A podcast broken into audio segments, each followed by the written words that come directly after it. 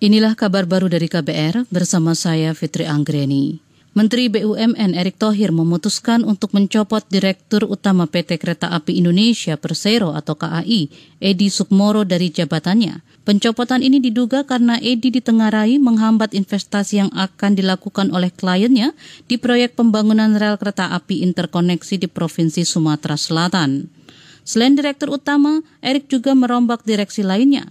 Dengan perombakan ini, Erik mengangkat Didi Hartantio yang sebelumnya menjabat sebagai Direktur Keuangan KAI menjadi Direktur Utama perusahaan.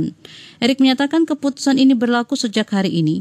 Jika ada kekeliruan, maka pemerintah akan mengubah keputusan tersebut pada waktu mendatang.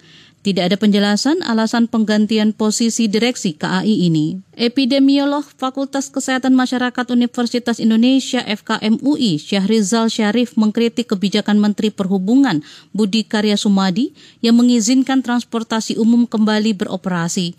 Syarif memprediksi akan banyak pelanggaran terkait implementasi kebijakan tersebut.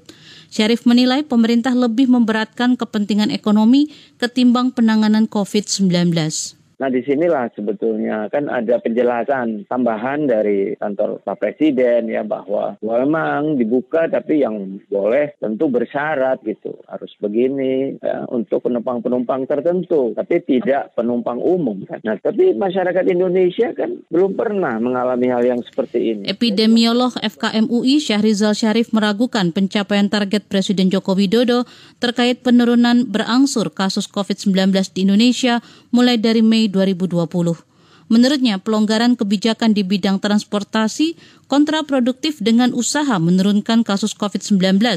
Syarif menilai kebijakan Menhub akan menyebabkan peningkatan kasus baru COVID-19. Gugus Tugas Percepatan Penanganan COVID-19 Kota Batam, Kepulauan Riau mengidentifikasi satu klaster penularan virus corona yang baru.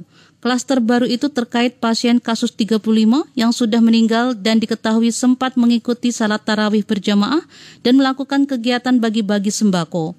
Ketua Gugus Tugas Percepatan Penanganan COVID-19 Kota Batam, Muhammad Rudi, Jumat ini seperti dilansir antara mengatakan pasien merupakan satu keluarga, istri dan anak-anak kandung kasus 35.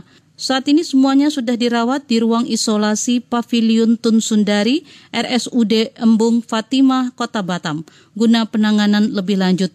Sementara itu dari hasil tracing didapat pula sebanyak empat warga berada dalam salat terawih berjamaah pasien 35 itu hasil rapid testnya reaktif COVID-19. Mereka pun kini sedang menjalani karantina sejak kemarin. Mereka masih menunggu hasil pemeriksaan swab dari otoritas kesehatan setempat. Demikian kabar baru dari KBR, saya Fitri Anggreni, salam.